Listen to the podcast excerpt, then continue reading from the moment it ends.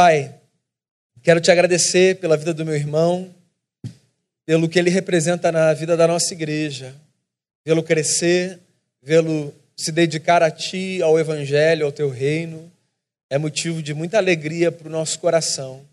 A nossa comunidade se alegra com o que o Senhor tem feito na vida dele e através da vida dele na história de tanta gente.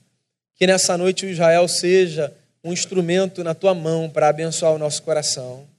Que o evangelho anunciado nos faça bem, nos faça crescer e nos faça é, renovar o nosso compromisso com o Cristo que nos chamou para semearmos a sua graça e o seu amor. Que o Senhor o abençoe e que ele seja instrumento da tua graça na nossa vida. Em nome de Jesus. Amém. Meus irmãos, boa noite. Graça e paz.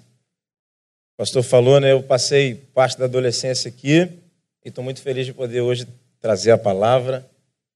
É legal olhar daqui de cima e ver tanta gente assim que fez parte da, da minha história de conversão e de também firmar a caminhada da fé. Eu lembro que foi 2000 e, acho que 2008, a gente chegou aqui, eu e meu irmão pré-adolescentes, são adolescentes, e a gente chegou para o culto, o culto acontecia ainda aqui no auditório de baixo, e a gente achou o perfil um pouco diferente do que a gente estava acostumado. E quando acabou o culto, teve uma turma que veio falar com a gente. Cauã, Gloinha, Asgolveia, Guilherme Dutra, e a gente encontrou aqui assim uma família que abraçou a gente. Então, não estranha assim o fato de eu estar aqui emocionado, mas é porque é muita coisa junta, né? Oi? Pois é, aí cheguei para a igreja, fiz um pouco de arte na igreja, tomei muita bronca na igreja. Foi importante cada escola bíblica com o tio Levi, com o Diego, tio Flávio nas células, tio Gouveia assim, acompanhando a gente e dando a repreensão quando necessária, né? Teve um episódio até bem engraçado. E ver gente assim que a gente leva para a vida inteira. Eu e Thay nos casamos aqui, o pastor fez o nosso casamento. Estou vendo ali o Diego, a Thaís, amigos assim que a gente tem no, no convívio de todo dia. Eu vou falar de duas experiências que marcaram muito minha vida, em especial envolvendo o pastor Daniel a primeira delas, quando eu comecei a entender, ou comecei a não entender algo que tinha dentro do meu coração, que hoje, a gente, hoje eu sei que chama chamado pastoral.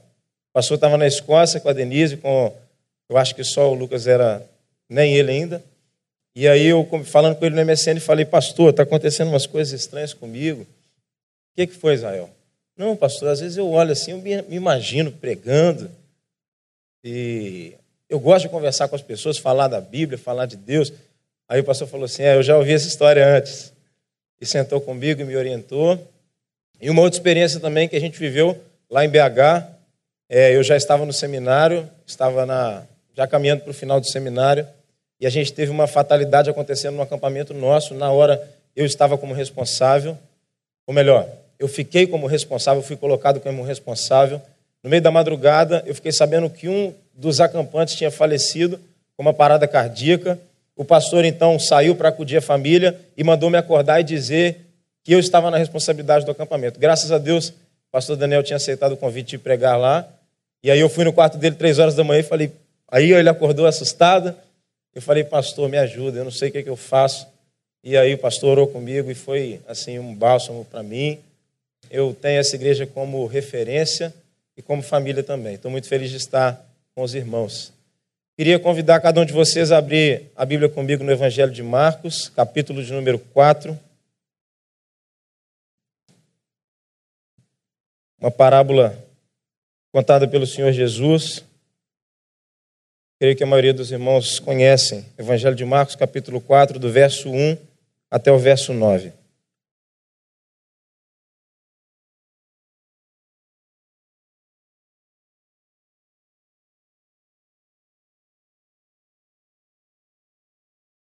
Sei que meus pais estão acompanhando lá pela internet.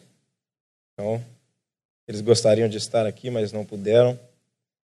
A palavra de Deus diz assim: Voltou Jesus a ensinar à beira-mar, de modo que entrou num barco, onde se assentou, afastando-se da praia.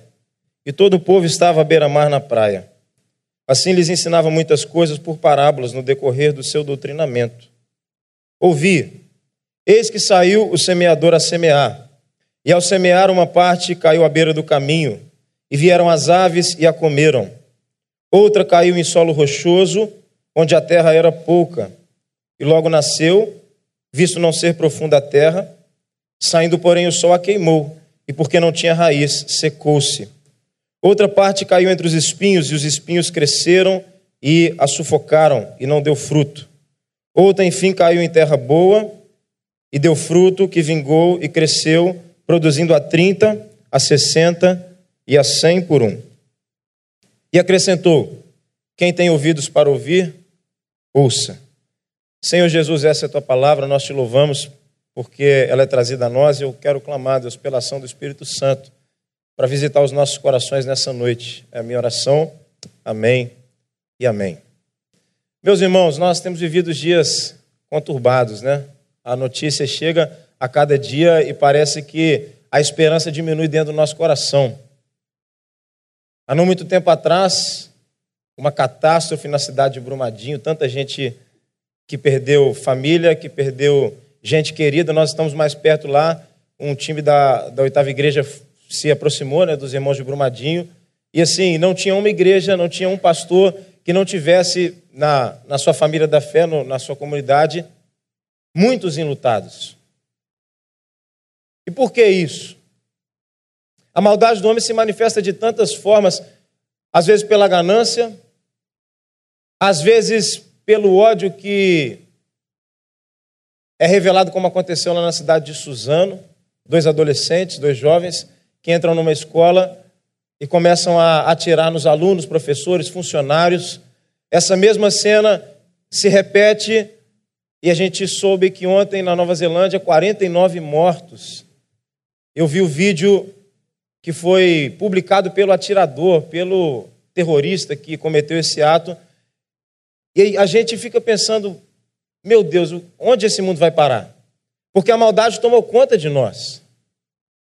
E parece que a morte sempre vence nessa, nessa terra. No Rio de Janeiro, a gente precisa pensar a hora que sai de casa, o caminho que vai passar, às vezes precisa olhar se está tendo tiroteio, se está tendo arrastão. E a gente olhando por esse lado da história, a história vai muito mal.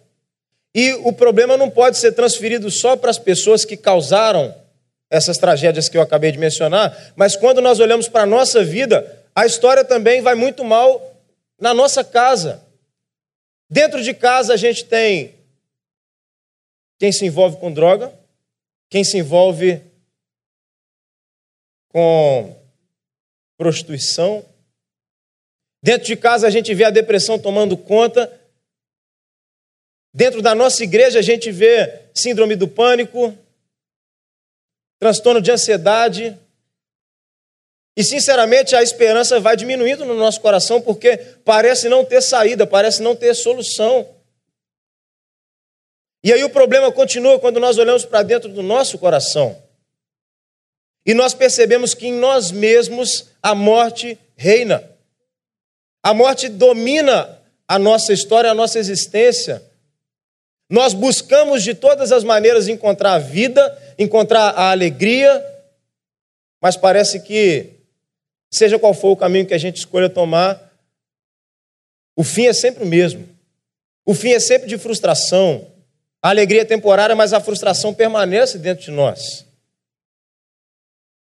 E quando o pastor me convidou para trazer a mensagem, eu fiquei pensando como nós hoje somos ou como nós hoje precisamos ser encorajados à pregação do Evangelho. Meus irmãos, existe sim um mundo de morte, e para um mundo de morte existe uma esperança de vida. E Jesus, para falar dessa esperança, usou uma história que tem como personagem principal não o semeador e não os tipos de solo, mas uma semente. Nada melhor para simbolizar a esperança da vida do que uma semente que contém em si tudo que é necessário para que a vida germine, brote e floresça. De maneira que Jesus conta para os seus discípulos, naqueles dias que também eram dias difíceis, a respeito de uma semente que podia trazer vida para o coração deles. E essa mesma semente pode trazer vida para o nosso coração.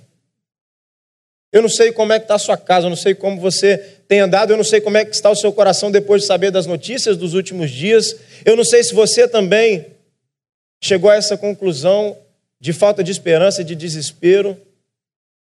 Mas louvado seja o nosso Senhor, porque tem uma pequena semente que é suficiente e que está disponível para nós. E a semente é a palavra de Deus. Jesus conta uma história em dias difíceis. O Império Romano também foi um império cruel. No Império Romano aconteciam barbaridades. No Império Romano também tinha muita corrupção. Também tinha problema na área da sexualidade. Aliás, esse esse quadro de morte não vem do Império Romano, não faz parte dos nossos dias, não diz respeito ao Rio de Janeiro. O pecado entrou na história do homem através de Adão, e a Bíblia fala que depois de Adão, a morte passou a reinar no coração de todo mundo. E a gente vê problema dentro de casa, problema dentro do casamento, problema com a sexualidade. Os filósofos gregos tentavam explicar a vida de diversas maneiras. Talvez foram eles os pais do que nós temos hoje como psicologia. Se eu falar alguma asneira, o pastor Daniel corrige semana que vem. Mas a verdade é que existe sim uma esperança, e meus irmãos, o coach é muito bom. Lá na igreja nós temos vários irmãos que são coaches, mas não salva ninguém. Meus irmãos, é muito bom a gente poder ganhar um bom salário e morar numa boa casa e andar num bom carro, mas sinceramente, para Deus e para a eternidade, isso não faz diferença nenhuma. Eu não sei quanto você ganha, mas para Deus e para a eternidade, isso não faz diferença nenhuma. Nós costumamos olhar a vida por esse lado, do material. E se tiver tudo bem, não. Como é que vai seu filho? Ah, meu filho está bem. Está num bom emprego. Meu filho está bem, passou no concurso. Seu filho está em Cristo? Não, então não tem como estar tá bem. Na perspectiva da eternidade, o mundo não caminha bem, não por falta de recursos, não por falta de oportunidades de trabalho, o mundo caminha mal porque a morte encontrou lugar no coração de todo homem. E para a morte só existe uma saída, uma semente. E Jesus então conta essa história para os discípulos, lembrando que Jesus mesmo estava sofrendo com a maldade dos homens. Capítulo 3, Jesus precisa sair correndo do templo, porque era desejo daqueles homens que governavam o templo nos seus dias matar Jesus. E Jesus sai daquele lugar e vai para a praia, e Jesus faz do barquinho que ele estava um, um púlpito e começa um sermão. E ele conta uma história: olha, o semeador saiu a semear. Eu cresci em apartamento, não sei nada de semear. Eu sei de semear a experiência do feijãozinho, algodão. Agora, até lá em casa, a gente está aprendendo sobre essas coisas, né? Eu não sei se vocês aqui no Recreio também estão na onda de querer fazer do apartamento de vocês de 70 metros quadrados uma floresta. E lá a gente está com esse desafio, porque toda vez que a gente sai de casa, a Thay traz, uma, traz mais uma planta.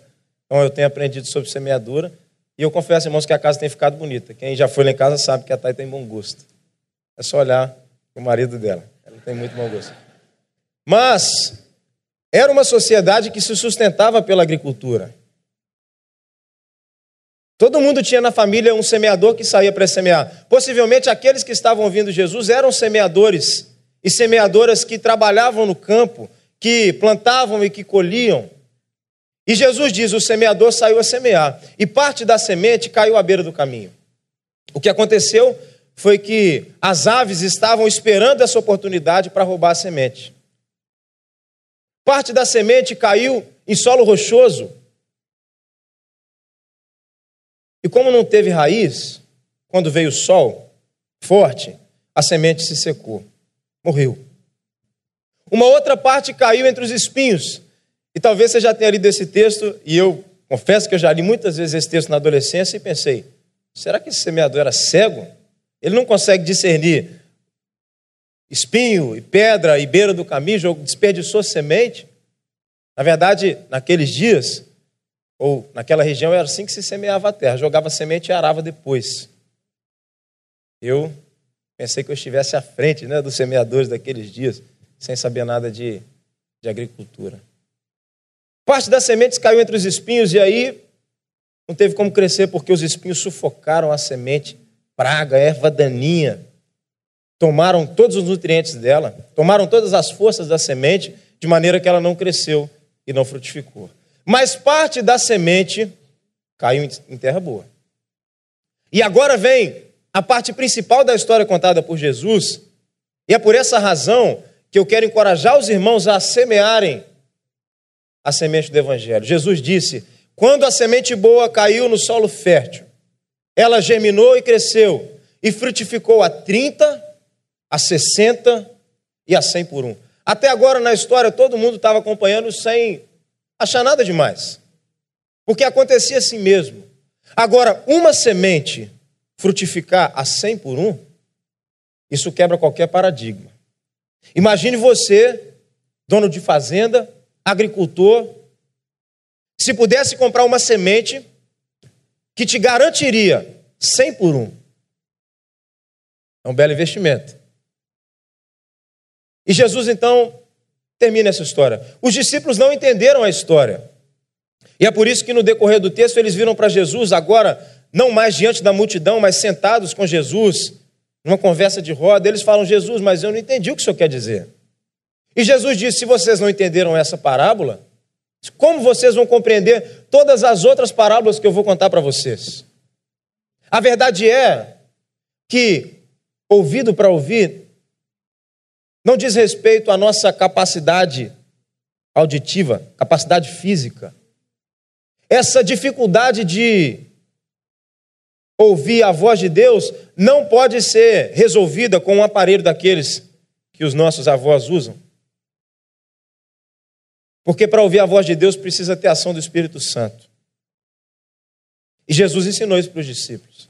Porque no dia anterior, no templo, os homens que se diziam servos de Deus olharam para Deus, Jesus Cristo, e disseram para ele: Você está aqui a serviço do diabo. E Jesus disse: Esse tipo de pecado não tem perdão. Existe uma semente que salva. Quem rejeita a semente da vida não tem nenhuma oportunidade de vida. E Jesus disse para os discípulos: Eu vou explicar a parábola. Parte da semente caiu no caminho.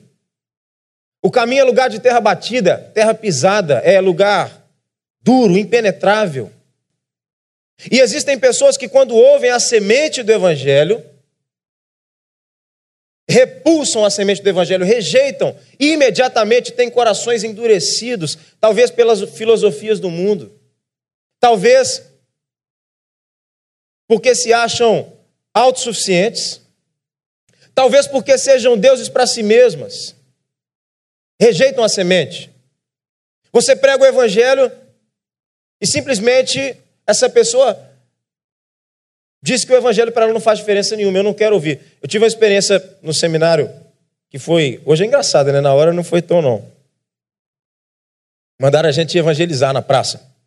Eu tava, a gente fez uma viagem e nós estávamos em Porto Alegre.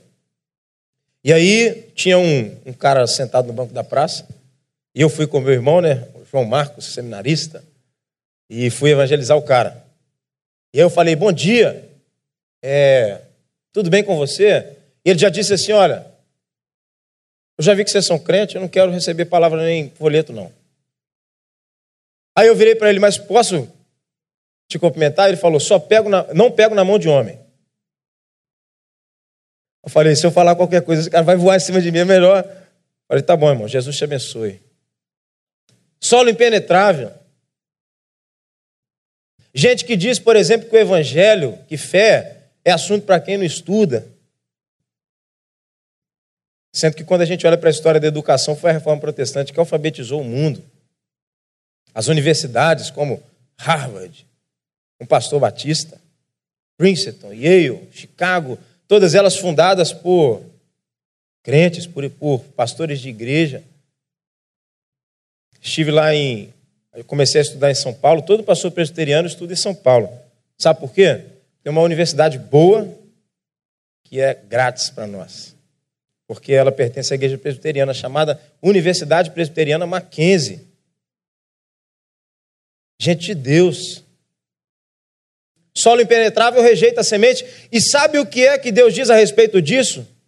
Satanás está esperando a oportunidade de roubar a semente. Existe um outro tipo de solo. Existe um solo pedregoso. A semente caiu, um solo rochoso. O solo até recebeu a semente com alegria, talvez ele recebeu o convite, foi para a igreja, foi na célula, na casa do tio Flávio, onde tem o melhor lanche de todo o recreio. E era assim né, na época da escola. A célula vai ser onde? Na casa do tio Flávio. Eu lembro de um dia que o Pedro teve que levar o lanche. Quantas pessoas tem aí, pai? Ah, uns 40. Pensa aí, o que você acha que é lanche de célula? Lá em BH, pelo menos, um leva um pão de queijo, o outro leva uma Coca-Cola, o outro leva um bolo. E aí chega o Pedro com 40 promoções de Big Mac. Célula na casa do tio Flávio, Dominos para todo mundo. E a gente marcou um futebol depois da célula. Aí era perfeito, porque encher a barriga e jogar bola.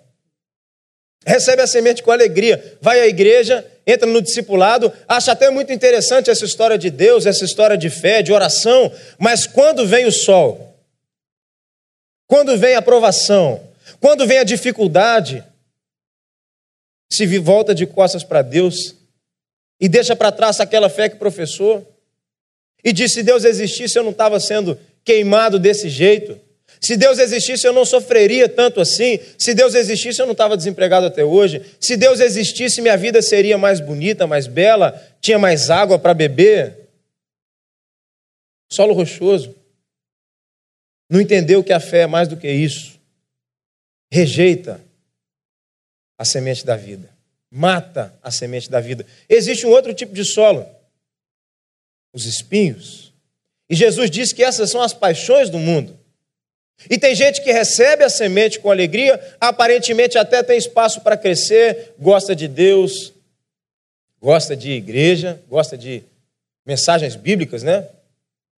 Ontem eu ouvi uma pessoa que não é crente dizendo assim: Olha, eu ouvi uma eu vi um discurso seu. Muito bonito.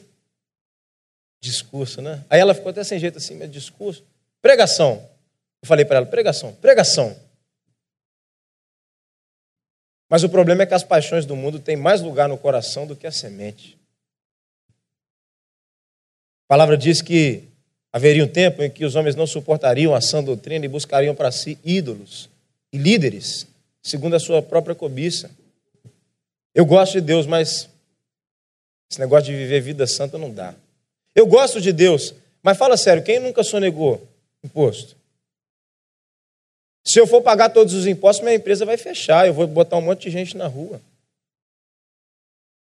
Gosta de Deus, mas gosta de dinheiro. Gosta de Deus, mas gosta de sexo, gosta de pornografia, quer colocar isso dentro do casamento. Gosta de Deus, claro, mas tem tanta coisa também que é boa, deixa a gente alegre. Qual o problema de tomar um pouco mais? Ah, estou dentro de casa. E as paixões do mundo vão tomando lugar no coração. Não tem como a semente germinar e crescer. O espinho sufoca a saúde da semente. Mas existe um outro tipo de solo. Existe um solo bom para a semente. E quando a semente cai nesse solo, ela frutifica a 30, 60 e 100 por um. Meus irmãos, o semeador tem uma certeza: a colheita vai ser abundante. Quando a semente cai no solo fértil, os frutos que são trazidos surpreendem o semeador, surpreendem qualquer pessoa, trazem alegria. Sabe o que Jesus está dizendo para eles e para nós hoje? Que eu sou um desses quatro e você é um desses quatro. Ou seu coração está duro para o Evangelho, E se o coração está duro para o Evangelho, não existe vida. Ou você não está querendo aceitar as provações que estão vindo sobre você. Quando a Bíblia diz, através de Tiago, tende por motivo de toda alegria o passar por várias provações. Porque quando a, a gente passa por provação, nós nos tornamos perseverantes e a nossa fé é aprovada diante de Deus. A provação não é fácil. Meus irmãos, não é simples passar por tempos de provação. E eu sei que essa dor que você sente, eu não posso descrever. Mas Jesus fez uma promessa para nós e ele disse: Eu vou estar com vocês todos os dias. Nós cremos num Salvador que tomou sobre si as nossas dores. E nas provações nós precisamos perseverar, sabe por quê? Porque Jesus Cristo não desistiu. Jesus Cristo não retrocedeu. Antes, quando no Getsemane ele chegou ao ponto de transpirar sangue, Jesus teve a experiência de ouvir um não de Deus Pai. Não somos só nós que ouvimos o não de Deus. Mas ele disse que seja feita assim, Pai, a tua vontade e não a minha. Ou então nós somos o solo com espinhos. E a gente quer Deus, mas quer muita coisa além de Deus. E nós não queremos deixar o pecado do nosso coração. E desse jeito não dá. Porque a palavra diz que sem santidade ninguém verá o Senhor. E quando a gente encontra com a semente da vida, a nossa vida precisa ser transformada.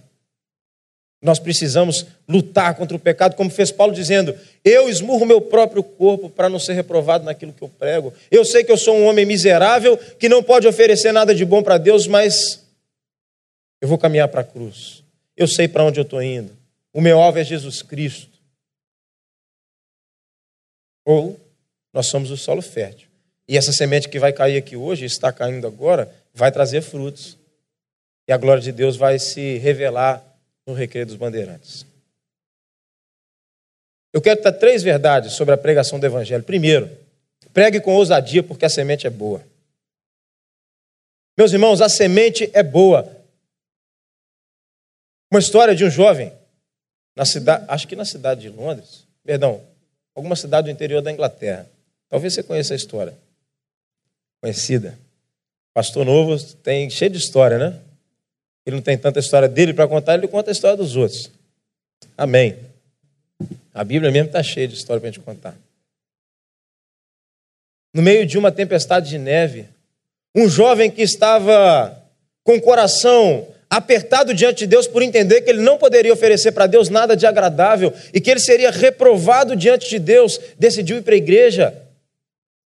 A neve estava muito forte, o pastor não pôde chegar no culto. Um irmão diácono quando viu que o pastor não ia chegar, falou: Vou dar um jeito nesse negócio aqui. E abriu em Isaías. Isaías capítulo 45, verso de número 22. Olhai para mim e sede salvos, vós, todos os moradores da terra, porque eu sou Deus e não há outro. E ele pregou um sermão melhor do que os que eu costumo pregar. Já foi direto para a aplicação. Olhai para mim e sede salvos. Uma mulher pode olhar e será salva. Um homem pode olhar e será salvo. Um drogado pode olhar e será salvo. Uma criança pode olhar e será salva. E você, meu jovem, sentado aí no banco de trás, olhe hoje para Jesus e você será salvo. Meus irmãos, a semente é boa, pregue com ousadia. E naquele dia se torna uma nova criatura. Charles Spurgeon, o príncipe dos pregadores. A semente é boa. É essa semente que vai transformar sua casa, essa semente vai transformar o lugar onde você trabalha, essa semente vai transformar sua vida. Pregue com ousadia. Varão está sentado ali, varão é sempre motivo de muita alegria para todo mundo se encontra com ele. Varão chegava na pelada que a gente tinha aqui no Zico, com a Bíblia debaixo do braço e pregava o Evangelho. A semente é boa, irmãos. O sermão às vezes não é muito, não, mas a semente é boa. A palavra do Senhor.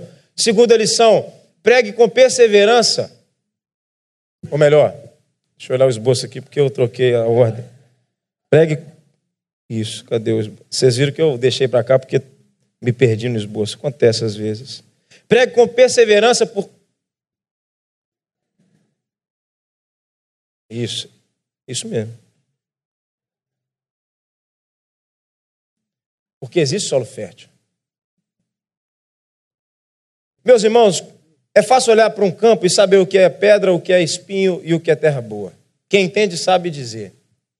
Mas só que o solo dessa história aqui é o coração do homem. O coração do homem ninguém pode sondar senão o Senhor, dono da história. E talvez você olhe para algumas pessoas e fale assim: olha lá, tá vendo? Esse aqui é o. cheio de espinho esse solo aí, ó. Olha lá, coração endurecido. Nós temos uma visão muito superficial mas a palavra diz que existe um Deus que sonda o nosso coração. E mesmo quando a gente tenta fugir dele, porque Davi chegou no, Davi chegou no céu, Deus estava lá, ele fugiu para o mais profundo abismo. Aí ele viu que Deus estava lá também e tomou as asas da alvorada e tentou fugir de Deus e percebeu que qualquer lugar a mão do Senhor estaria sobre ele. Existe um Deus que entra no nosso coração e transforma o nosso coração em solo fértil. Paulo, ou melhor, Saulo de Tarso, nós viemos escutando, viemos no carro dirigindo, escutando Atos dos Apóstolos capítulo 9. Saulo de Tarso, aquele que perseguia os cristãos, aquele que estava indo para a cidade de Damasco para prender os que seguiam a Jesus Cristo.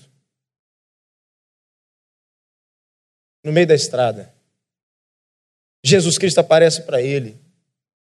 Fala sério, mata cristão, acha que está fazendo certo, faz isso com gosto, é solo fértil ou não? Não parece, né? Jesus aparece para ele Saulo, por que você me persegue?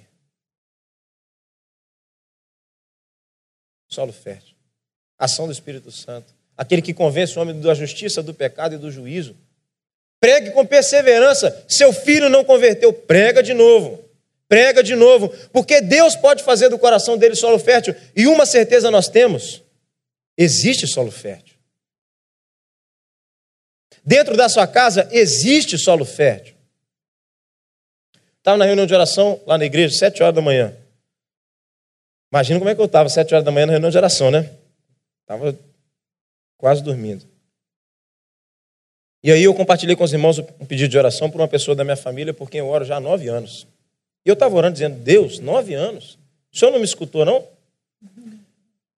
Já pedi muito, o senhor podia mexer esse negócio aí. E aí, depois, no final, uma hora lá de não sei o que, eu falei lá, mas dei a palavra para os irmãos. Aí uma irmãzinha levantou e falou assim: Pastor, eu quero contar um testemunho.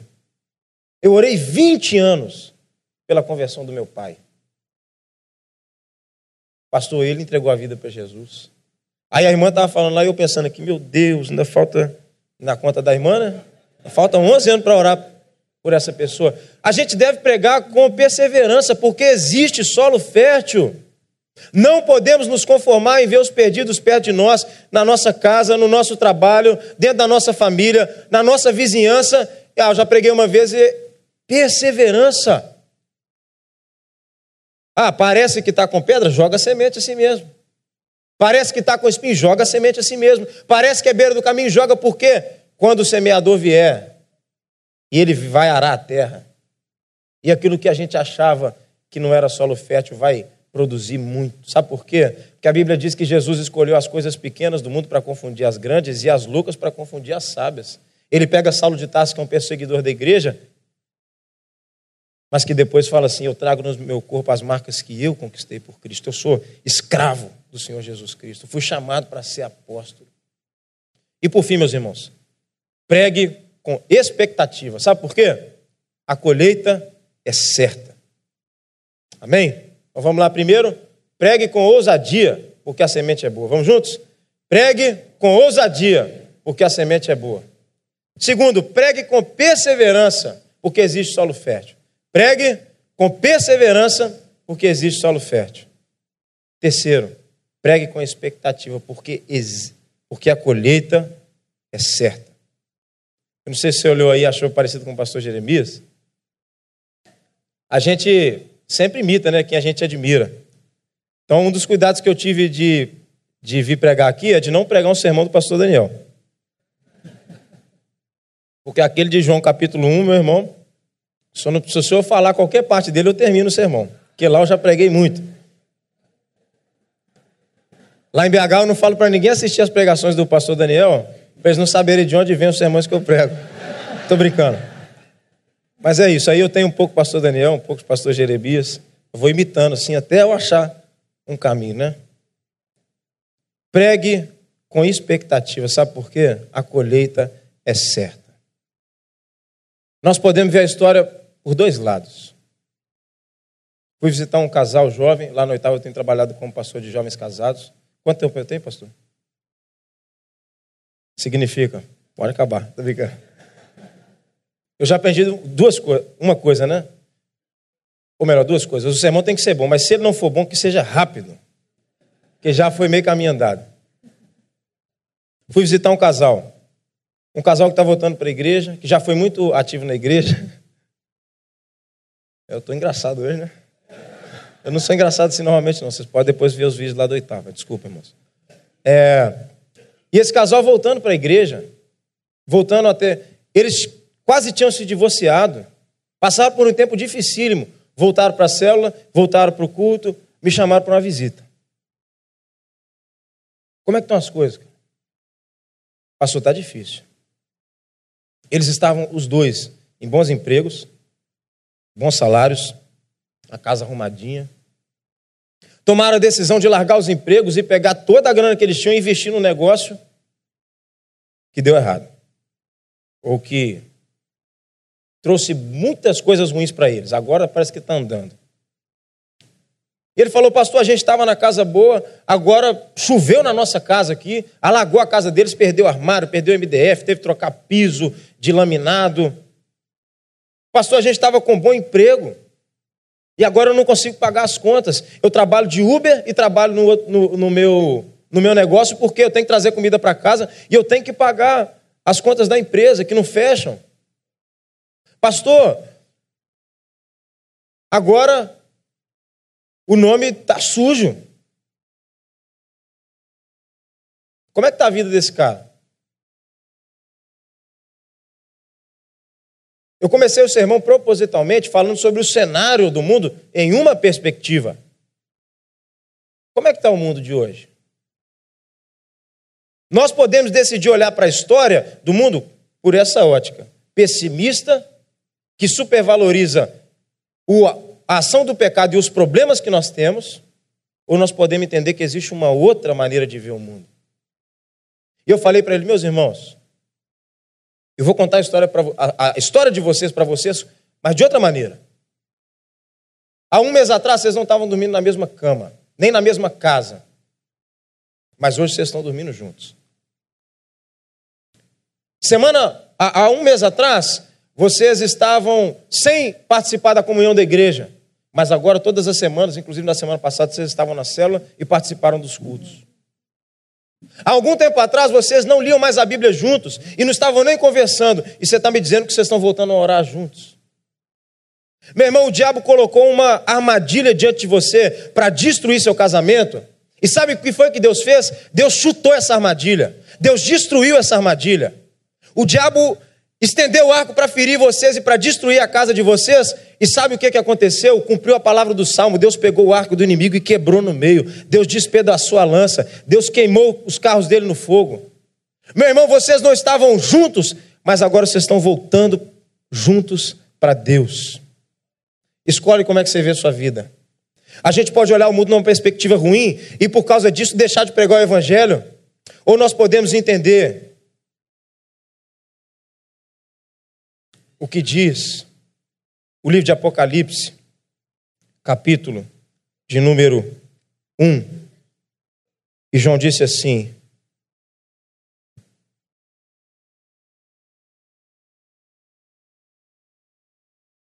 Voltei-me para ver quem falava comigo. E voltando, vi sete candeeiros de ouro. E no meio dos candeeiros, um semelhante ao filho do homem eu quero que você imagine essa cena. Eu vou te ajudar a ilustrar essa cena. Eu não, eu não trouxe o desenho do pastor Bruno, que é pastor lá da igreja, ele fez um desenho. Tá? Eu queria que você imaginasse um super-herói. O desenho que ele fez, é bem legal. Um semelhante ao filho do homem, com vestes talares e cingido à altura do peito, com uma cinta de ouro, Imagina uma capa comprida, um cinto de ouro muito grande no peito. Sua cabeça e seus cabelos eram brancos como a alva lã. Os seus olhos como chama de fogo. Os pés semelhantes ao bronze polido. Imagina uma bota, um super-herói, tipo super-homem, com a roupa de lycra assim mostrando os músculos. Uma cinta de ouro no peito. Uma capa comprida. Um cabelo bonito, branco, olhos como chamas de fogo. Uma bota de bronze. Voz como de muitas águas. Ele tinha na mão direita sete estrelas, e da boca lhe saía uma afiada espada de dois gumes. Quando eu vi, caí aos seus pés como morto. Até que um dos anciãos me levantou e disse: Não temas, porque o Cordeiro de Deus, a raiz de Davi, venceu. Meus irmãos, a gente olha para o mundo nessa perspectiva, ou nós entendemos que existe um Deus que governa essa história, que Jesus Cristo não ficou pregado na cruz, a nossa cruz é vazia, ele ressuscitou ao terceiro dia, ele se assenta à direita de Deus Pai, ele tem nas mãos as chaves da morte do inferno, a sua voz é como o som de muitas águas, e a palavra diz que ele que tem levantado na história irmãos que servem a ele e que são como luz para esse mundo, esse Deus que colocou no Recreio dos Bandeirantes, essa igreja, igreja presbiteriana do Recreio dos Bandeirantes, que tem derramado unção sobre os irmãos, os dons do Espírito Santo. Esse Deus, a palavra diz que, ao ouvir-se a voz do arcanjo, e tocada a trombeta de Deus, os mortos em Cristo ressuscitarão primeiro. Os céus serão feitos novos céus e a terra será feita nova terra. Todas as coisas passarão, mas o Senhor e a Sua palavra permanecerão para sempre. Entende por que a gente precisa pregar o Evangelho? Porque existe uma outra perspectiva. A mensagem que tocou o coração daquele jovem sentado lá atrás é oferecida para todos nós hoje. Eu não sei o que você está passando. Você precisa olhar para isso aqui, ó, para essa cruz. A semente da vida que você procura em tanto lugar está aqui. Jesus Cristo morreu por nossos pecados, ressuscitou ao terceiro dia e Ele pode transformar a nossa história. Eu queria que você fechasse os seus olhos, eu quero orar com você.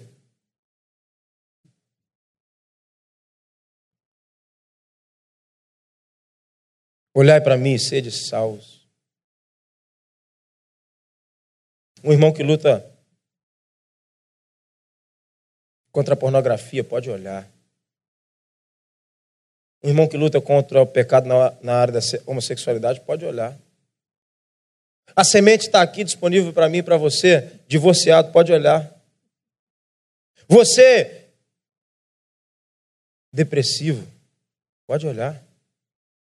Olhai para mim e sede salvos, todos vós, moradores da terra, porque eu sou Deus e não há outro. Existe uma semente de vida que pode transformar sua casa, mas que pode transformar seu coração. Eu queria fazer duas orações. Queria que você fechasse seus olhos. Primeiro, tem alguém aqui nessa noite que precisa receber essa semente? Ela está disponível para você. Você quer receber? Se tiver, você podia só levantar sua mão para eu te conhecer. Minha irmã, tem semente para você. Jesus te abençoe. Mais alguém? Precisa receber a semente da vida. Meu irmão, tem semente para você.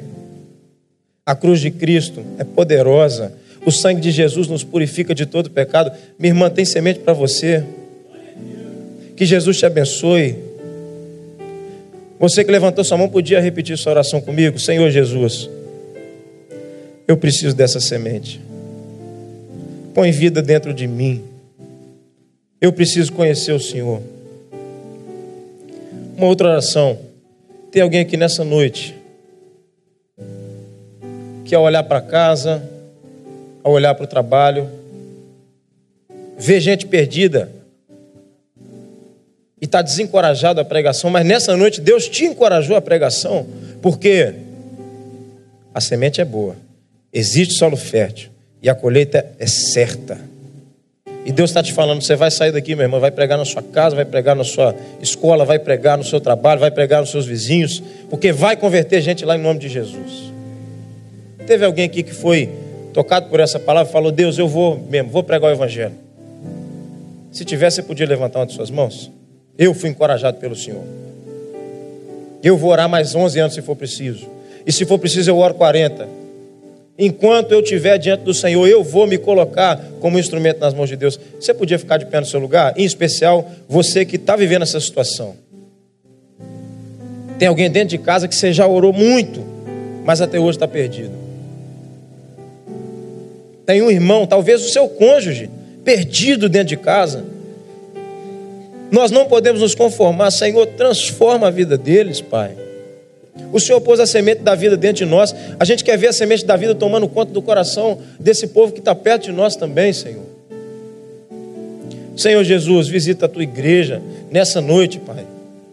E traga ao nosso coração ousadia, perseverança e expectativa na semeadura, porque o dono dessa semente é o Senhor. O semeador é o Senhor. O Senhor transforma o nosso coração, Deus, e nós permaneceremos servindo a Ti. É a minha oração, Deus, em nome de Jesus.